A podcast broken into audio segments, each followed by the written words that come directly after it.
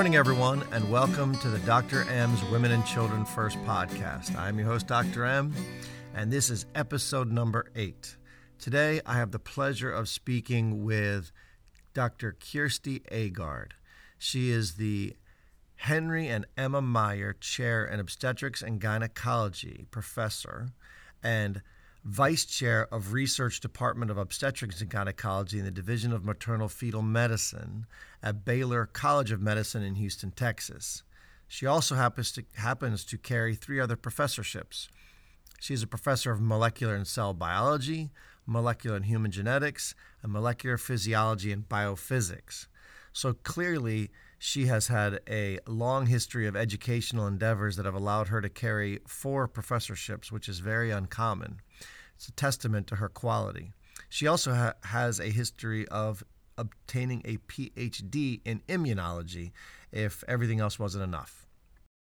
Dr. Aagaard's professional interests led her down a path that aligns with where I was hoping to go with this podcast. She is a microbiome researcher, specifically of mom and baby, and she also is very interested in the in utero environment and the epigenetic effects in fetal programming and development, which to me are critical aspects of human health risk if we look at it from the headwaters of disease, as opposed to we wait for the disease to show up. If I tell you that this conversation with Dr. Aagaard was only interesting, I'd be lying. It was absolutely fascinating. We take a deep, deep dive looking at the world of mom and baby via the placenta, the microbiome, the breast milk, and other avenues of communication between mom and baby. Now, we don't generally think of communication between mom and baby while baby is inside mom. But it's very clear to me, and I think Dr. Aagaard uh, says this very well, that there is subtle communication happening between mom and baby through various mechanisms that have been around for thousands of years. And we learn that what's really happening is mom is communicating what the world's going to look like when baby gets out. Is it going to be a world full of bacteria and trauma and problems, or is it going to be a really safe world? And it may sound sort of crazy, but I think this is exactly what the system was set up to do to communicate the external environment to the baby via mom, via signals that we're now just starting to understand. And Dr. Aagaard's work really helps us understand that. When we think of onset of disease in humans, whether they be children or later as adolescents or adults, there are reasons as to the why these diseases occur. And whether it's the developmental human origins theory or hygiene hypothesis or whatever else we're going to talk about over the next few weeks, it is ultimately the controllable aspects of our existence that we need to focus on. And in this podcast, Dr. Aagaard lays out what is controllable. Diet, per se, is the biggest and most controllable aspect of human health, whether it is mom's diet or infant's diet or a child's diet. We need to focus on that which we can change and control to help humans have the best existence while on Earth. Let's look at the first thousand day study by Dr. Taveres, T A V E R E S, at Mass General. They looked at roughly 1,600 plus women, 1,000 intervention arm, and 600 in the usual medical care arm. And their goal was to find out what was the reduced risk of infant weight gain based on the dietary intervention. They had two goals to promote the adoption of healthy behavior in the women and their infants, and to make systematic changes in the clinical care the women and infants received.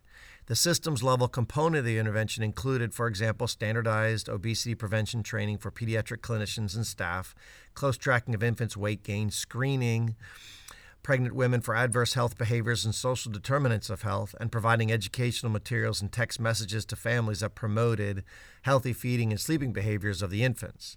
In addition, women in the, in the intervention group received individual support and coaching during pregnancy and the first six weeks postpartum on diet, physical activity, sleep, and stress reduction. And what they found was a 54% reduced risk of infant excess weight gain by six months of age and a 40% reduced risk of infant weight gain by one year of age. So, the study basically is looking at a cause and effect situation where if you can intervene in the quality of nourishment going in, plus changing in physical activity and other stressors, you can change the outcome of the child. It doesn't answer the mechanism behind it. And so I really am interested more in the mechanistic finding so that way, once we understand the mechanism, we can encourage more people to make decisions that are in their best interests for health for mom and for health for baby. So the question that I pose to Dr. Aagaard is where does it all start? Or at least where do we understand today where we think it all starts with respect to the infant, the microbiome, the breastfeeding, the weight gain, all of the upstream antecedent risk factors, triggers, or whatever you want to call them. What are they? And how do they therefore affect the outcome that we're looking for that hopefully is healthful and not disease ridden? And so during our deep conversation, we look at some of what I call the evolutionary or upstream targets of where we may have effective signaling or ineffective signaling between mom and baby. And do we have an ability to change these outcomes? Are there news to use situations that pop up where we can say, hey, if you do this or that, that risk will go down? And that's critically the understanding that we all need because if we do understand the news to use in risk factor reduction, we can really have an outcome that's beneficial to the child and therefore to mom. So today, we start a series of conversations with different experts looking at the microbiome in specific, but also at breast milk and at communication between mother and child and what can we do to alter the outcome of our children right from the get-go? And dr Aagaard was chosen principally to be the first speaker in this series because she comes primed with some of the best data and from my perspective evolutionary understanding as to where we have been and where we are going I love the way she approaches the topic, and I love the way that she sees the future. And so, with all that as the introduction, I hope you enjoy my conversation with Dr. Aagaard, and let's get to it. Good morning, Dr. Aagaard, and thank you very much for joining me on the Dr. M's Women and Children First podcast. I'm so grateful to have you here with all of your fantastic knowledge and research experience.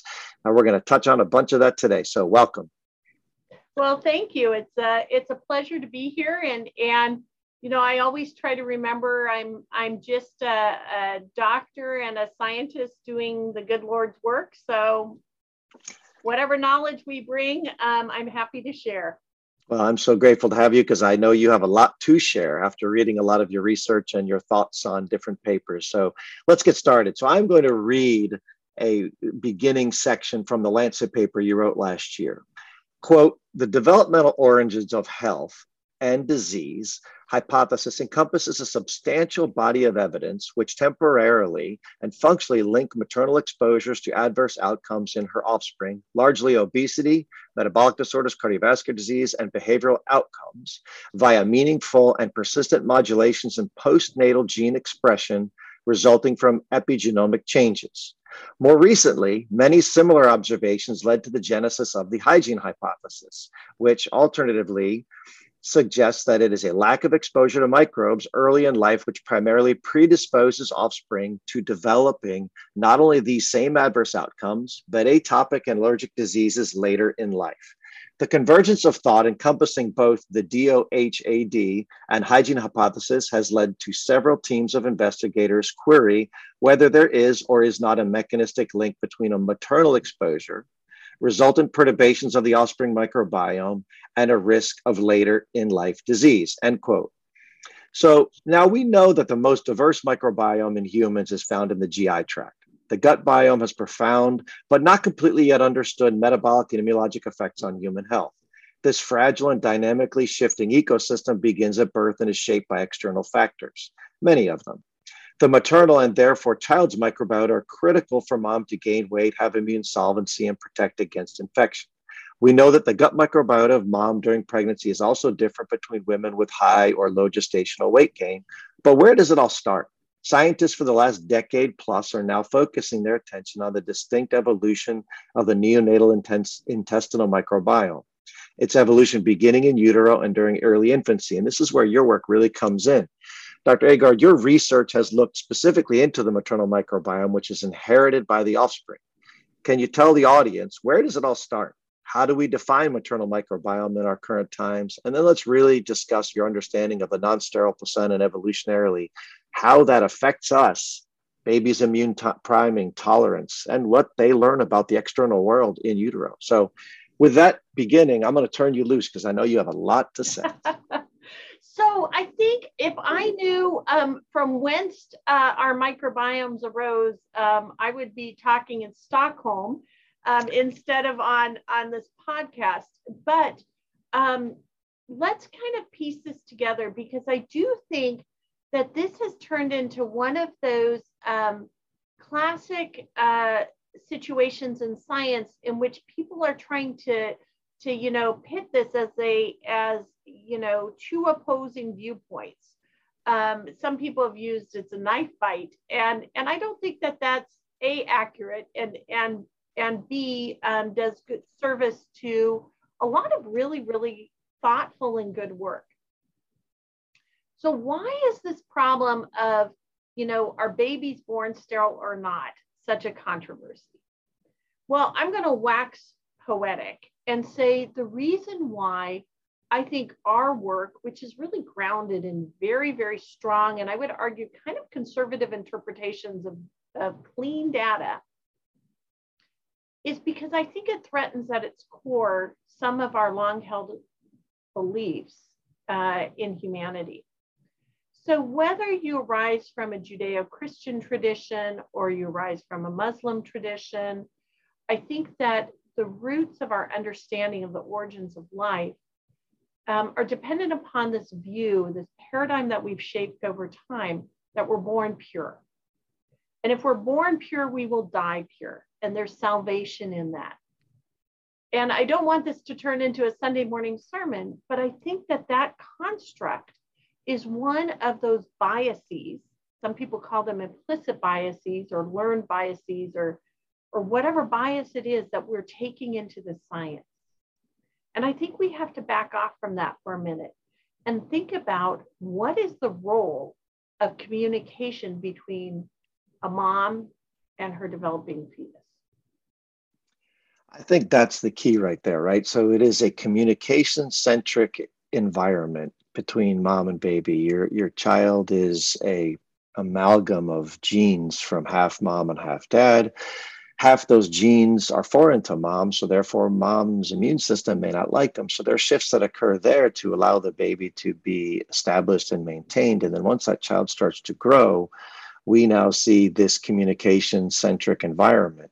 So your work initially had seen that this, the womb wasn't technically sterile right? But clearly it's not pathogenic or logic because therefore there would be bad things occurring. So what do you think the mechanism is of, of microbes, whatever they Great are, question. in Great that question. region? Is that priming, tolerance? What are we looking at?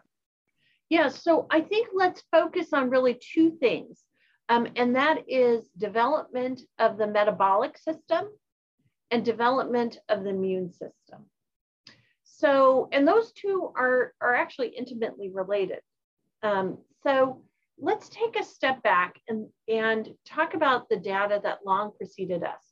So Andy Onderdonk is, is one of the world's premier microbiologists, and he's at Mass General Hospital. And in fact, my husband trained under Andy Onderdonk. And he, he's truly an absolute whiz um, at what he does and has floors of space dedicated to special incubators and conditions in which he can cultivate out organisms. Well, back in, in 2006 to 2008, he took on an interesting question and he approached it very naively as we did. Um, we, when we took on our metagenomics of the placenta question, we were using the placenta as a, as a negative control. We didn't expect to find microbes in there.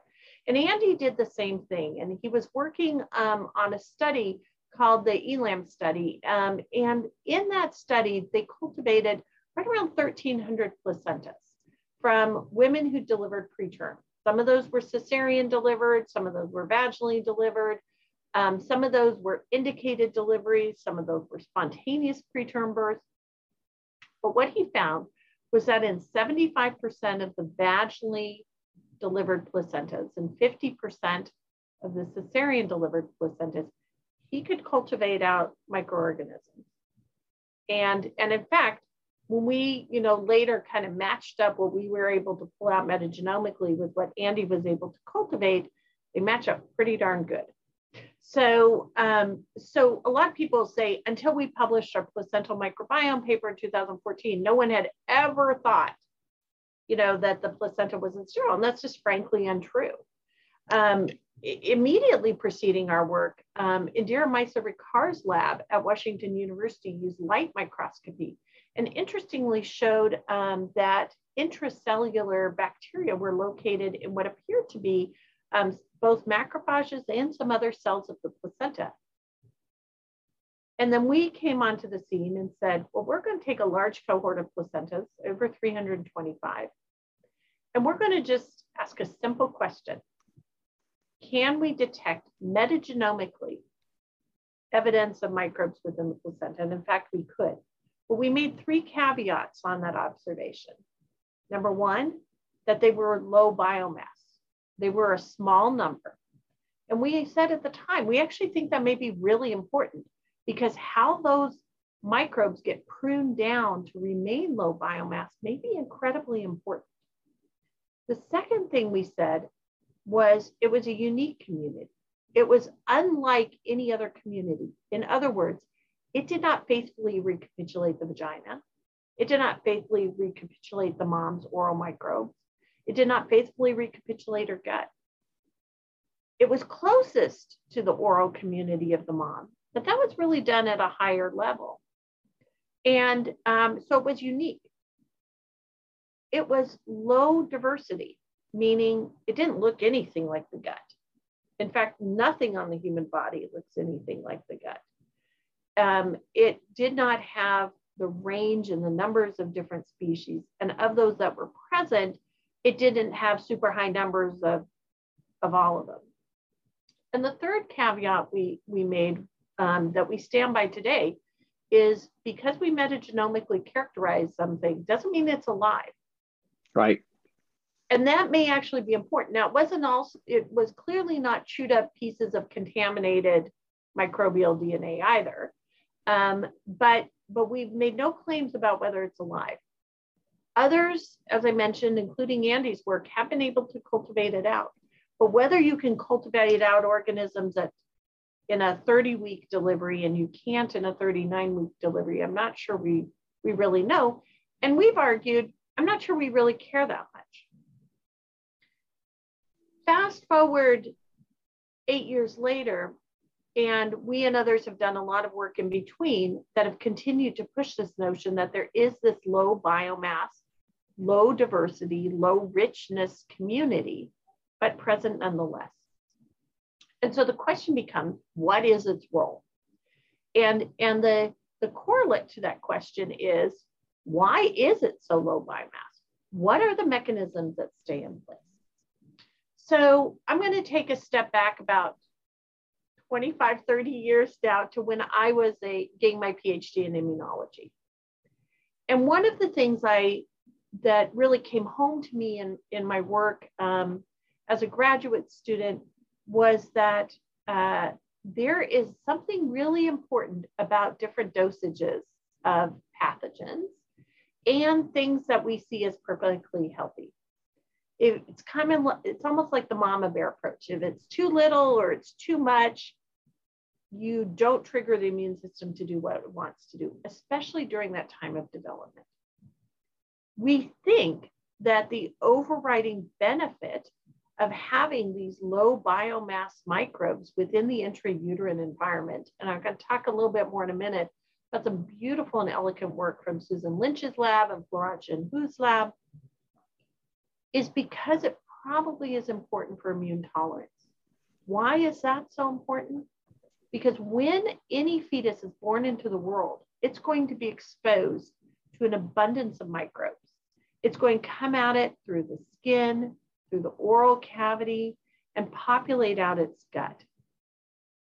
And it's not only going to be its mother's microbes that do that. As it emerges into the world, it's going to see more and more. How does it prevent from having this overwhelming immune response to this insult of microbes as they come in?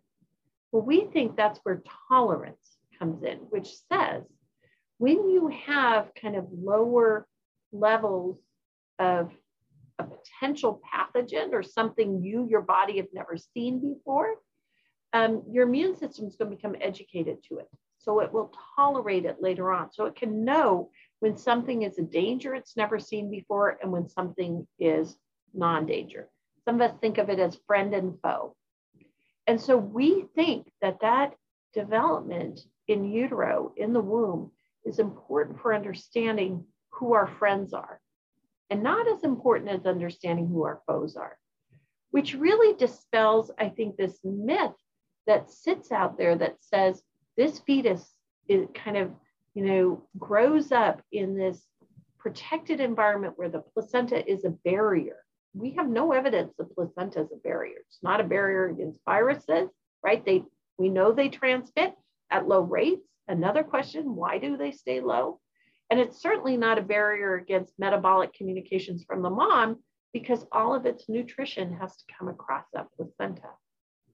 So I think it's really um, uh, morphed into um, a phrase I use quite a bit now, which is a womb with a view.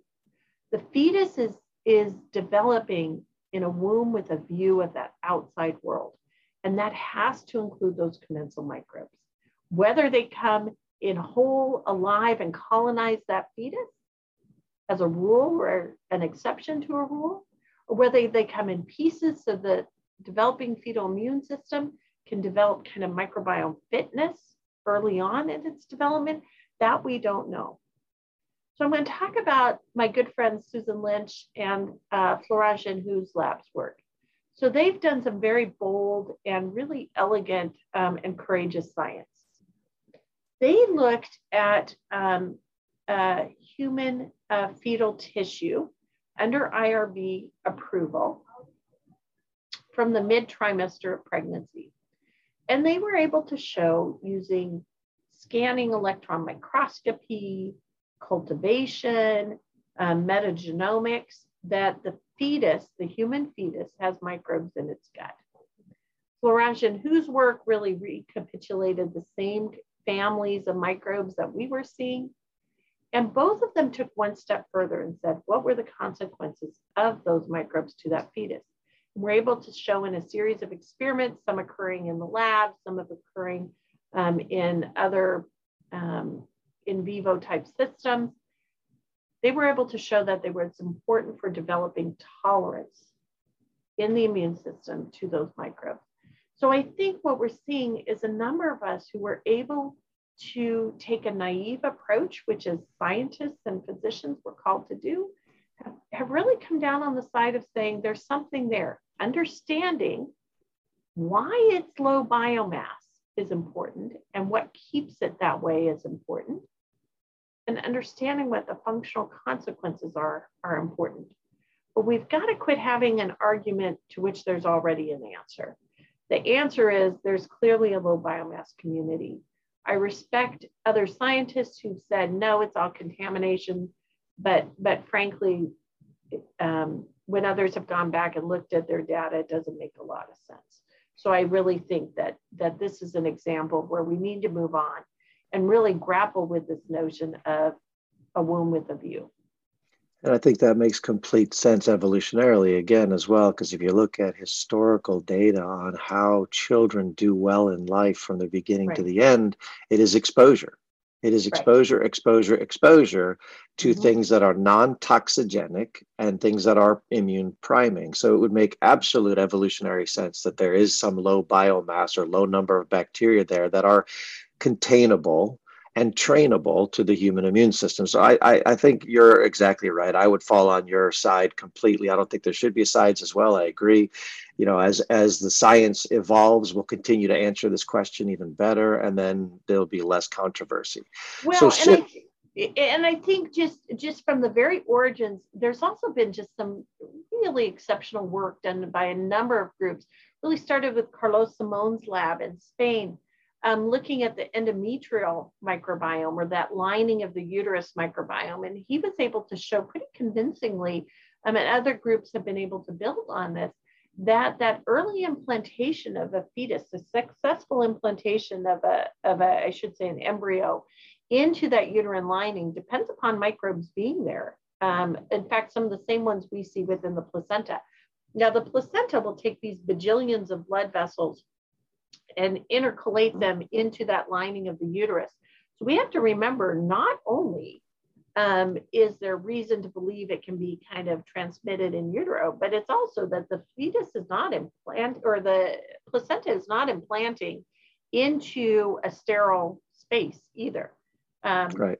And and in fact, that's it, we think that having a certain number and a certain type of bacteria there are key for successful implantation so so i think we're really kind of resolving this out and and and the sooner we can we can all admit to being on the same page i think the better off uh, humanity will be and we can really gap, grapple with the questions that matter the most.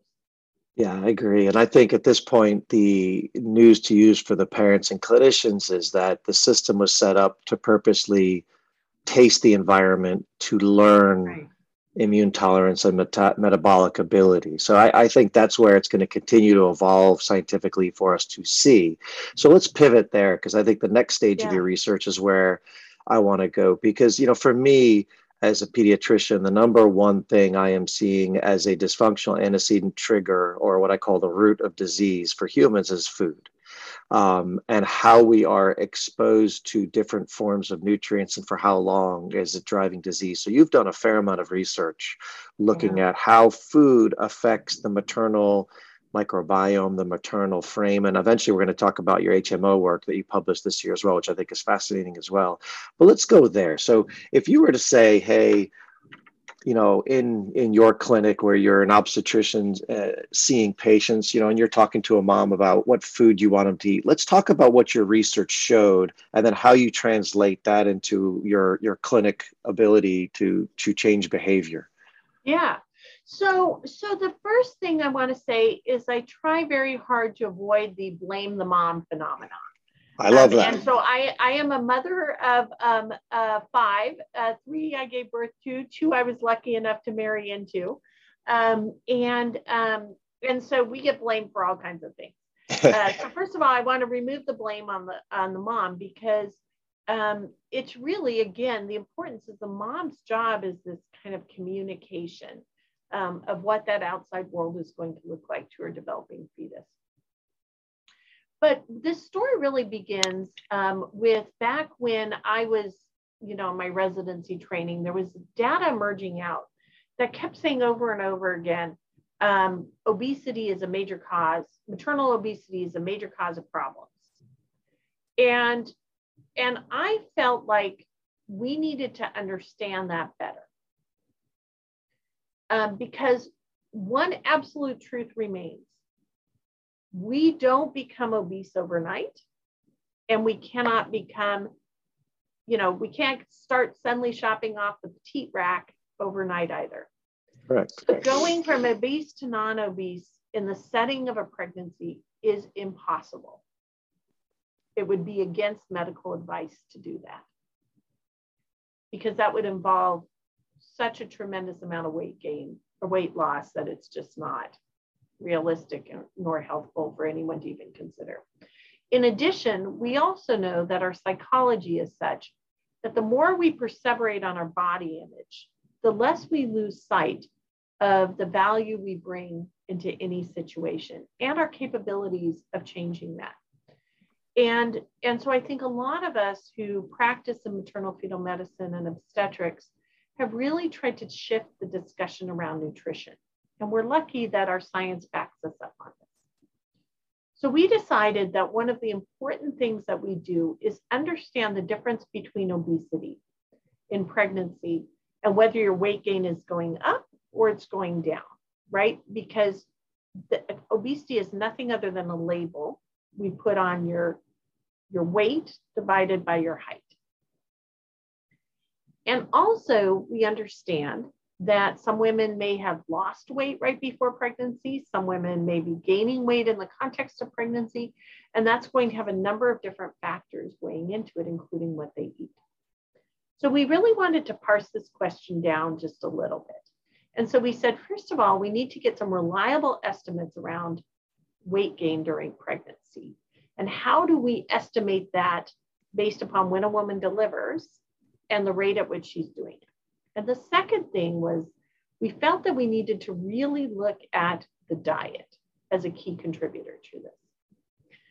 Fast forward through a lot of non human primate research, human studies, and 20 years later, we finally gotten to the point where we say, you know what, it turns out it's not the obesity per se that's the problem. It's really the diet, and very specifically, the caloric density of the diet. What does that practically mean? It really means how much carbohydrate, sugar, and fat go into your what you eat every day. Um, and so, so we um, in our non-human primate models talk about it as a Western style diet or a high fat diet. They're kind of the same. They're a little bit different. Technically, a Western style diet, when we talk about it scientifically, brings in that notion of some sugars and some carb in addition to the fat. And a high fat diet really talks about the fat. Um, I will say that in our animal experiments, we are we get as close to being the same number of calories. We just change the quality of those calories. They're a little bit different, but for all intents and purposes, they're roughly the same amount of calories. And what we were able to show over many years with our primates is that if we had an obese animal, and these are done in non-human primates, um, if that animal is obese at the start of pregnancy, but we correct her diet, and put her onto a control breeding diet or kind of a normal healthy constituent diet, her offspring actually do really well. If we take a lean animal and we give it the Western style diet, her offspring have some rather remarkable changes. They develop non alcoholic fatty liver disease, they're hypothyroid, there are disruptions in their circadian uh, machinery, um, there are changes in their behavior and what they choose to eat. They have anxiety um, behaviors um, in work done by Elinor Sullivan that's truly elegant that persist. And in fact, when we look at the microbiome, the epigenome across multiple different tissues, um, and their behavior, what we found over these many years of work now is that that diet signature from the mom from during pregnancy and lactation cannot be reversed. So if we take her offspring and wean them onto a controlled diet for up to two and a half years, those behavioral changes, those epigenomic changes, um, and those microbiome changes are never erased or reversed. And we can come in with, with probiotics, we can do any number of different things that we can show subtle tweaks, but that is a lasting mark. Now, the good news on that is that nutrition is correctable during certain windows, but it looks like those windows are going to really be during the gestation and lactation period. And we can't separate that in our monkeys because um, we keep the moms on the same diet while they're nursing, and we cannot um, cross foster or, or bottle feed our monkeys. So that's really where, where that's come down. And then we've been able to go into human studies where we very, very carefully record what women are eating.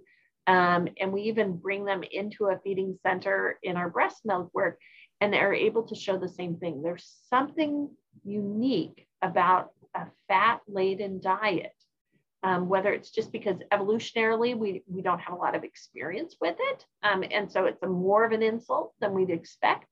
There's something special about it that it leaves a mark, a footprint um, on the molecular machinery in that mom's babies that we just don't see that we can erase.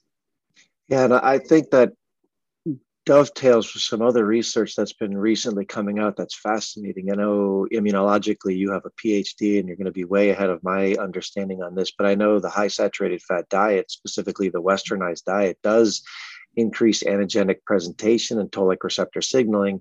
And then you follow up some of this research in the uh, uh, molecular psychiatry with autism, and one in five autistic kids now appears to have autoimmune disease in utero of mom that's driving the dysfunction of the brain by altering the development of certain neural pathways inside the brain of the fetus that therefore we're seeing down the road as pervasive developmental delay or autism.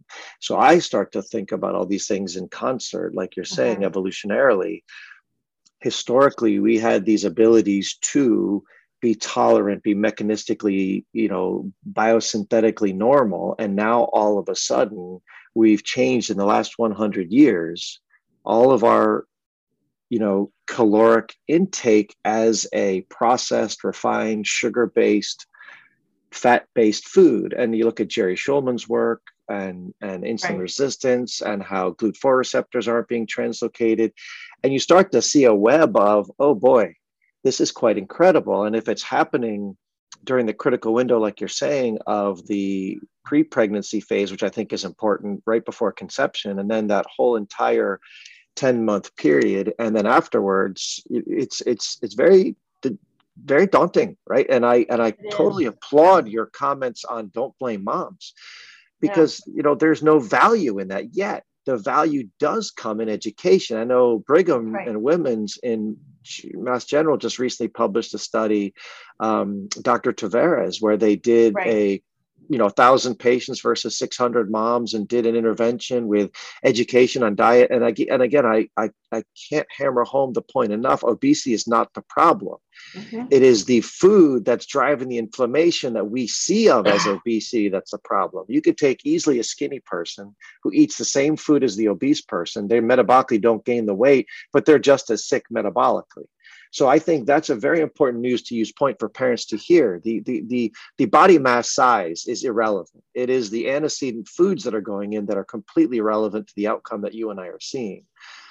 So, so your research has clearly shown that we have a problem of the food choice that right. that parents are taking in, specifically moms in this case, but then the children afterwards, that therefore is driving the, the phenotype or what we see of as the outcome of the child metabolically and as you stated very clearly, epigenetically, glo- globally in the in the ecosystem of the microbiome. So that has to be ground zero for me. And, and, and as I've thought about the reason why I named this podcast what I did is because if we don't go right to where the root is, and that uh, to me, the root is mom, then we don't have the ability to have long lasting effects like you just showed. Two and a half years out you can't alter that easily. That's that's not fun or so here's here's the here's the black box glimmer of yeah.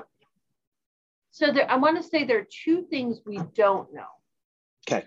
We don't know whether or not um, in adolescence there's a restat period um, or is it just an opportunity to make it even worse so our data has not delved into that because we haven't moved through that kind of puberty period. And I think in general, almost no one's research does. It's a hugely neglected window to understand when, when we are gaining our own reproductive competency, what happens? Men and women, we have no idea kind of is there is there a reset mechanism that occurs do bad things only get worse? We have no idea. And, and I think that, that all of us who work in this development origins field have to acknowledge that, that we yeah. need to know what goes on in that adolescent window. And that's pivotally important. The second thing is just because we can't correct something doesn't mean that the differences we're seeing don't have some adaptive value. And, and we started this off by saying we are preparing our offspring, our children, to live in a world that we didn't live in. Correct. And we have to have some faith in in in whatever faith system we choose to put it in. Um, but we have to have some faith that there's more intelligent design within that system. And, and I think evolution is a huge part of that. So I do have faith that there's adaptation abilities within it. I also have faith that when given um, nutrition uh, that we can take in and we make those continued life choices, we certainly don't compound the problem. We cannot erase it, but we don't necessarily compound it. The good news to me is that it's a relatively simple problem to solve, right? We have literally solved far more complex problems when you think about what we have done in the last, let's just not even take the last 100 years, let's just take the last 20 years and looked at how we have changed the delivery of information to become more or less, you know, in real time. I am confident we can solve this nutrition problem should we, as a society, choose to do it. And I would agree I entirely. Yeah. And I think that there are a couple of secrets to it. One of them is we have to embrace the fact that we are at an environmental crisis. Um, and we're not going to talk today about our data around environmental chemical exposures that shows some very similar things, but we have to acknowledge that, that we are at a crossroads on climate change and environmental crisis. And the good news is that part of the solution of that can also help us with our nutrition. And part of that solution is we need to get back to source foods and we mm-hmm. need to be not, you know, not shipping strawberries 4,000 miles in the air because we can't, you know, we somehow think we have to eat strawberries year round, right? there's other things we can do. And so I think in a nutshell, one of the things that, that I think is important for us all to consider is the source of our foods, how we obtain it, what it means for, for the environment and other species in doing so. And I think that helps us. I like to break it down simple as a rainbow diet, right? If you kind of hit the colors of the rainbow more or less every day um, and minimize your meat and fat intake, you're pretty much going to be on track with nutrition. I mean, we try to make it a whole lot more complicated than that. But if you just eat more veggies than you do meat, you eliminate out the carbs and, you know, watch your sugars, including fruit. It's not yeah. that complicated, right? You're right. You're right. It's not rocket science. And we actually have a, a, a sticker that we hand out to all kids in the office and it's a plate because I'm not a big fan of the the government's my plate, but we made our own, and half of the plate is vegetables, a quarter of the plate is whole fruit. Everything's whole foods yep. first of all. Then it's lean lean meats in in a in a quarter, which is fish predominantly, and then some others, and then there's a little bit of uh, of the whole grains and seeds and everything. But it, it is not rocket science. That the, the, for me the big problem, and you stated very clearly, is we don't have the willpower yet at the government level to make the decisions that help people not have food deserts and all the other things that potentially put them at risk for having this poor quality, high caloric, dense food that drives systemic damage, what we call inflammation, which COVID has shown clearly why America is the worst in the world. So yeah, totally agree. Yeah, well, and and you know, I'm I'm in Texas now, um, but I'm Norwegian by birth, and so I come from a long line and live in a state where people um, don't feel we have to wait for the government to tell us what to do. Like if we've been on earth for more than 10 minutes and our IQ is above 70, we know what to do. That's so, right. you know, I think, and, and it's hard, right? I, and I admit, especially when I'm, when I'm tired and have been working really hard, either clinically or scientifically, I love to have a McDonald's French fries and a Diet Coke. That is like a go-to treat for me. But, but when I'm being disciplined about my role in this world, um, I'll kind of back that up a notch and say, you know, I wouldn't mind a little bit of broccoli and and uh, a few carrots. That sounds pretty good too. So I yeah, think that those are the things. And then um, maybe we should, do you want to just close out with our little bit of work around the milk? Um, yes. Before I run out of time? That'll be perfect. I would love it because I, I think this this year's publication that you had on HMOs and and dietary influences is fantastic. So let's do that. Let's pivot there, then we'll close out. Perfect.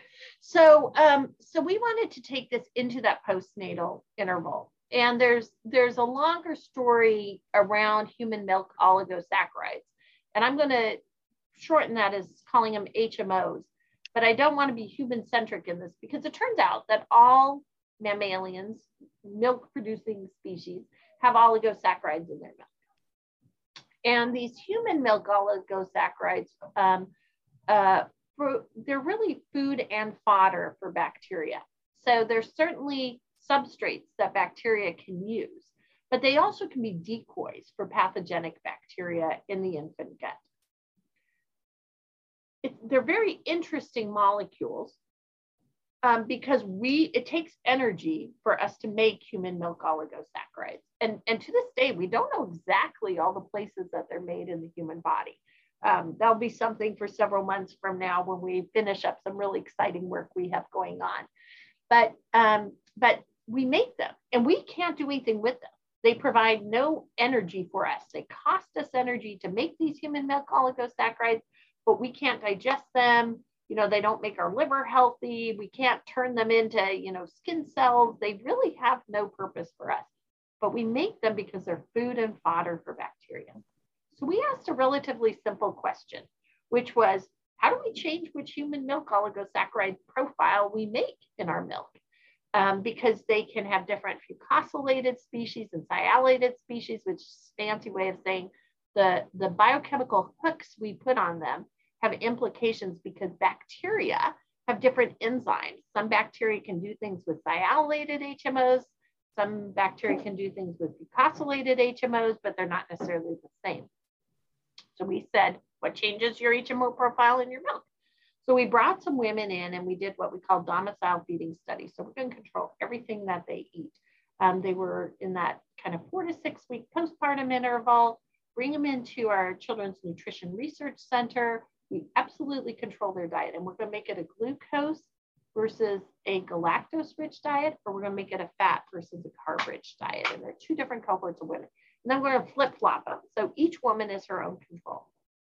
Long story short, what we were able to show is that we, in very short order, within 24 to 72 hours, by changing that woman's diet, changing her carbohydrate source, her fat source, her glucose, or her galactose, we could change the HMO species in her milk in very predictable ways.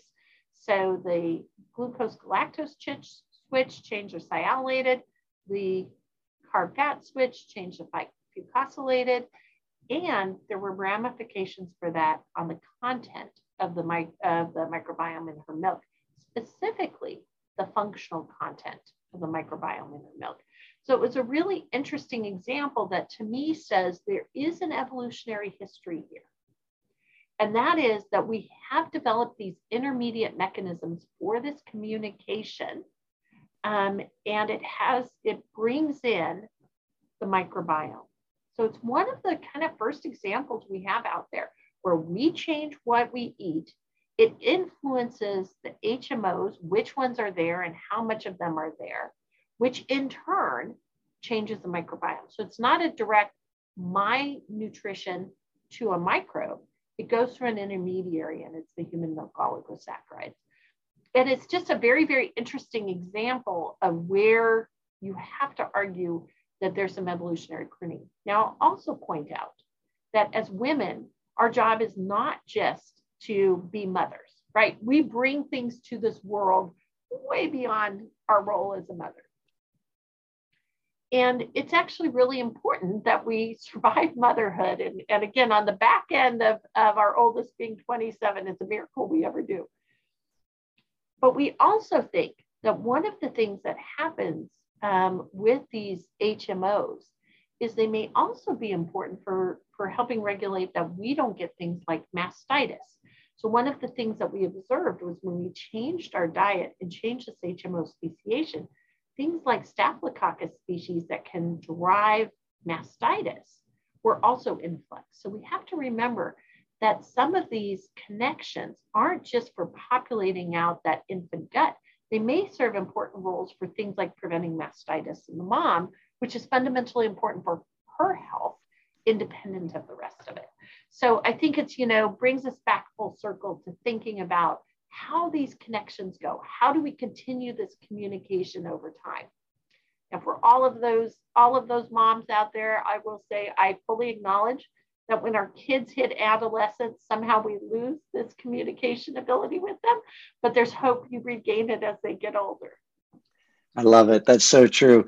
You have you have laid out a perfect framework for parents to understand. I think the evolution of our combined existence between mom child, and then that carries through a whole lifetime of of beauty together.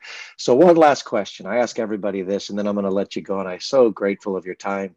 I ask everybody something about if you had one golden ticket to offer the federal government to change a policy that would have the most profound effect on human health. Mine is change school food. I absolutely think school food is atrocious and we need to change the quality and quantity of what they're getting. Mm-hmm. What would you say in as quick as you can so I can let you go? Um, that uh, we need to have immediate access for women, um, not only when they're pregnant, but before they're getting pregnant and for the year or two afterwards. Having women have to constantly sign up for Medicaid, CHIP, other forms of insurance around the time of reproduction is a fool's errand and Amen. and creating open access. The problem in our country is we tie health insurance to employment. And and so the people who have the employment are the ones who get health insurance. Well, that doesn't work out real well when you're talking about women who may not be working outside the home because that's a full-time job and a half. Um, and it certainly doesn't work with children. Right, so we right. need to stop that. But then once we set them onto those health insurance rolls, forcing them to wait in endless lines to go through the recertification process to re-sign up for Medicaid on a regular basis, again, is a fool's errand. I don't have to do that when I sign up for my annual benefits and an open enrollment periods in my work. We shouldn't force women and children to do that. And that would really go an awfully long way in helping us out um, as we get through this hurdle. And exactly. then I 100% agree with you on the nutrition front. Um, but also, I think, you know, the, the other thing is reemphasizing the value and importance of local farming practices um, and, and appreciating how crucially important bringing food sources to the community you live in in an environmentally and ethically responsible manner. Love everything you say. Thank you. Thank you. Thank you for your hour, your time, your intelligence, your passion, your desire. It comes through clearly. I think all of the parents and clinicians listening today are going to absolutely love this conversation. And thank you for everything. And thank you. You know, forums like this give us a chance to just spout off. And so, if any, if I've uh, not made anything clear or, or let folks down, please don't hesitate to reach out. And, and I'm always happy to hit stop, rewind. I've changed my mind. So I love that. Open mind is the key to life. Thank you so That's much. Right. Thank you. Bye bye. Bye bye. Well, there you have it, folks. A fascinatingly amazing conversation with Dr. Aagaard. She really does an amazing job of laying out evolutionary understanding of why we are where we are versus where we are supposed to be. We still have a long way to go to understand all of these nuances of health. But it is very clear to me, and I think you will have understood that now after listening to her excellent science, that there are antecedent upstream targets that we can go after that will help the microbiome of mom and the microbiome of baby to be the healthiest it can be, to develop natural immune tolerance, to develop normal metabolic pathways and activities to keep weight gain where it should be, to help to have brain function and all the other what I call neurometabolic immunologic pathways that help us become the best versions of ourselves throughout our lives. And so therefore, what are those upstream targets? And clearly, diet is probably the most important one an agrarian, whole foods, predominantly vegetarian diet, spiked with good quality meats and fish, and nuts and seeds and all of these wonderful things that we're supposed to eat, as opposed to the American standard high sugar, high fat diet that drives immune dysfunction, dysregulation, metabolic dysfunction, dysregulation, and now we know microbiome dysregulation.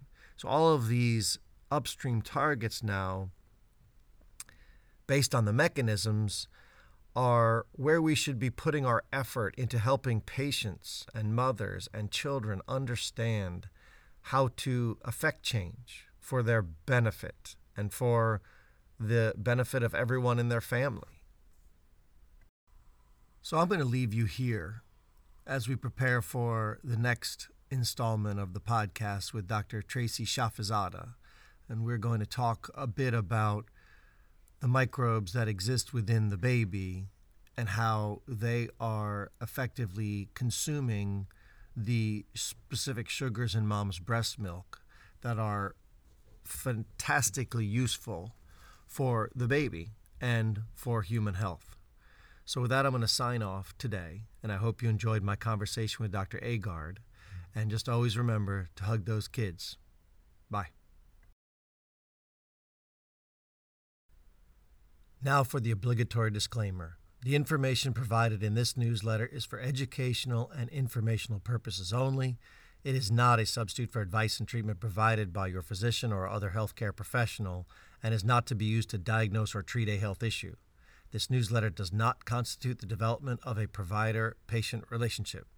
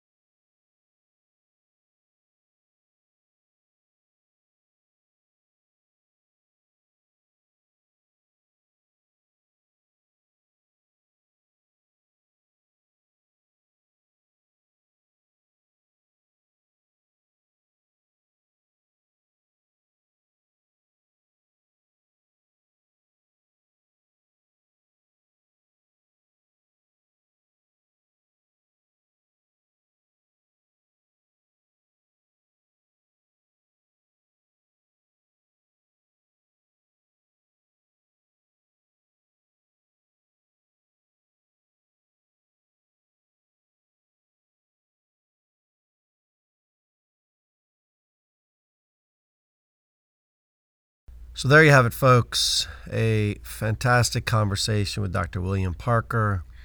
He is uh, an exceptional researcher and has really blazed some trails down roads I think we really need to go down as we attempt to stem the tide of autoimmune and allergic type disease. And for everyone listening, I apologize again for the quality of the audio but the information provided is just so excellent. I hope you made it through. Either way, it is always great to have you on the Dr. M's Women and Children First podcast. Thank you so much for your time. And as always, hug those kids. Now for the disclaimer. The information provided in this podcast is for educational and informational purposes only. It is not a substitute for advice or treatment provided by your physician or other healthcare professional and is not to be used to diagnose or treat a health issue. This podcast does not constitute the formation of a patient provider relationship. Have a great day.